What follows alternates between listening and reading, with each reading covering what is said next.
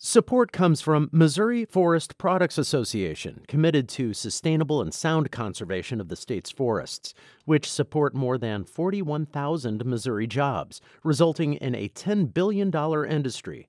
ChooseWood.com.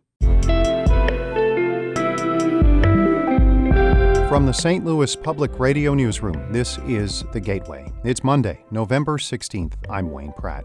School closures in the spring were a major disruption to education worldwide. But in countries such as Germany, schools reopened much faster than in the United States. And parents in that country worried less about the long term impact. On the whole, I, I don't feel that my kids have lost a year, no. St. Louis Public Radio's Ryan Delaney reports from Germany in just a few minutes. BJC Healthcare and Washington University physicians will stop a majority of elective surgeries and procedures starting today. Officials are postponing those procedures until mid January as hospitals brace for a surge of COVID 19 patients. Hospital admissions in the region are setting records. In the past week, hospitals admitted more than 100 people a day for COVID 19. BJC is the largest provider in the region its network of 15 hospitals is nearing capacity for ICU beds. Thanksgiving break will mark the end of in person classes for tens of thousands of students in the St. Louis region.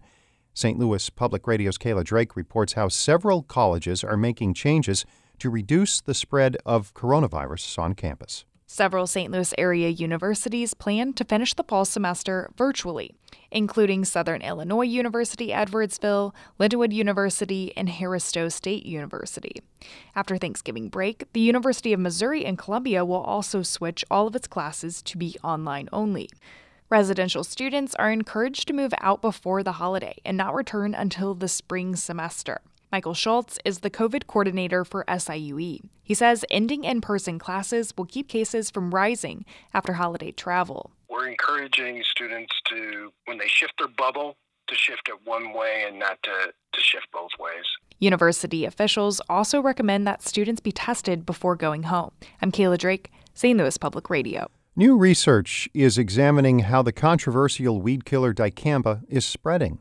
St. Louis Public Radio's Jonathan Ahl reports the focus is at the molecular level. Researchers at Washington University are examining how dicamba molecularly bonds with other chemicals sprayed at the same time. Some combos might add to the weed killer's drift away from the intended fields. Kimberly Parker is leading the study. She says increasing the knowledge of bonds in dicamba is a first step. I think ultimately the work we're doing to build a better molecular picture, I think would hopefully improve and inform the design of better chemicals. Parker says more research will be needed to come up with better options for dicamba. Her team's initial findings were published in the journal Environmental Science and Technology.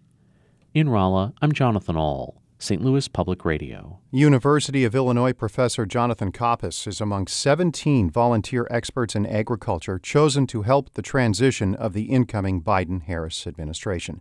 Coppess will help prepare and advise the incoming U.S. Department of Agriculture.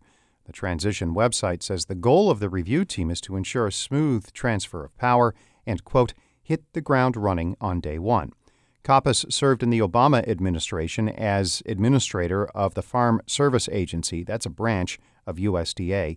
He became an assistant professor at the University of Illinois in 2013.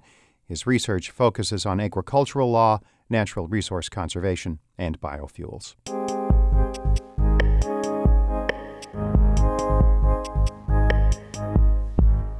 Many students in Missouri have not been in a school since March. For some parents and teachers, it's starting to feel like a lost year. But in Europe, schools have reopened much sooner. In partnership with the Pulitzer Center, St. Louis Public Radio's Ryan Delaney reports from Germany. Three and four year old children squirm on the carpet in a classroom at Rainbow Trekkers Kindergarten in Cologne, Germany. Their teachers try to get them to sit somewhat still for circle time, which starts with a song. Jeder Tag ist neu und jeder Tag ist Every day is new, and every day is different, the children sing. But one thing that's changed little this year is their daily presence in a classroom. A prompt reduction of COVID 19 cases in Germany by late spring allowed children of all ages to return to school. The children here have been able to play freely, with no social distancing or mask rules. Eva Sekalovich, the director of the Rainbow Trekkers Kindergarten, says it would be crazy to try to impose those kinds of restrictions, but she still worries about this group of kids growing up because we can't imagine now how it will affect their social development. And I'm um, a little bit, I have to say, um, afraid for this COVID 19 generation and how it will look like in 15 years. But because the school closures have been much shorter than in some other countries, German parents worry less that the pandemic is robbing their children of a future. Jason Benedict, an American raising a family in Berlin, says he doesn't feel like it's been a lost year the way his friends in the U.S. talk about. And I'm, I'm very thankful for that. that that's, that's one of the struggles that I've been hearing in different places with the time that's lost. The amount of time spent on schooling in Germany dropped by about half while schools were closed during the spring lockdown. The time kids spent on their phones went up. Juliet Capetta is the mother to two teenage boys in Berlin. Her oldest, who's 16, did fine with online learning. The younger of the two boys has a learning disability and struggled with homeschooling. Literally, he did nothing. But despite that, on the whole, I, I don't feel that my kids have lost a year, no. A generation of kids not receiving a full education will have long term impacts. The Organization for Economic Cooperation and Development estimates just a quarter of a year of lost education could reduce a child's lifetime earnings by 3% as an adult. Andreas Schleicher is the director of education at OECD. He says children in countries where school closures were twice as long will be even worse off. He says it was nearsighted of some countries, such as the United States, that reopened bars and restaurants while schools remained closed. And I think that's really very hard to justify versus the future generation. We have given priority to sort of people who live today and less to the ones who, you know, will be our future. Online learning was challenging in Germany, but attendance bounced right back this fall when students resumed consistent in person learning. Katharina Spiess studies education and economics at the Free University of Berlin. She says school closures in Germany have still been more harmful to students whose families are poor or don't speak German fluently. We now have a situation where everybody is aware that this really means a lot for children and for different kind of students that this means that uh, differences in education education inequality might increase Overall, poverty and inequality are less pronounced in Europe than the United States, and Germany continues to fare better controlling the virus than its European neighbors. For now, governments have ordered schools closed again in Italy, the Czech Republic, and Poland. Belgian schools are complaining of a shortage of teachers healthy enough to be in the classroom. The government here in Germany is trying to spare schools in a second round of lockdowns, but that'll only last if the pandemic is brought back under control. As new restrictions come down, Benedict, the parent in Berlin, is even more thankful his children have been back in school. And then there's this maybe heightened awareness that it's precarious and that it could, could go away at any moment depending on how things change. In Berlin, Germany, I'm Ryan Delaney, St. Louis Public Radio. This story was produced with support from the Pulitzer Center and the Education Writers Association.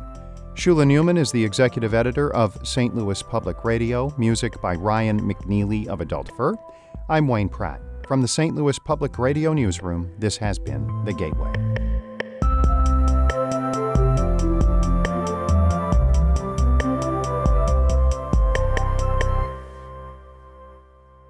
Support comes from Missouri Forest Products Association, committed to sustainable and sound conservation of the state's forests, which support more than 41,000 Missouri jobs, resulting in a $10 billion industry. ChooseWood.com.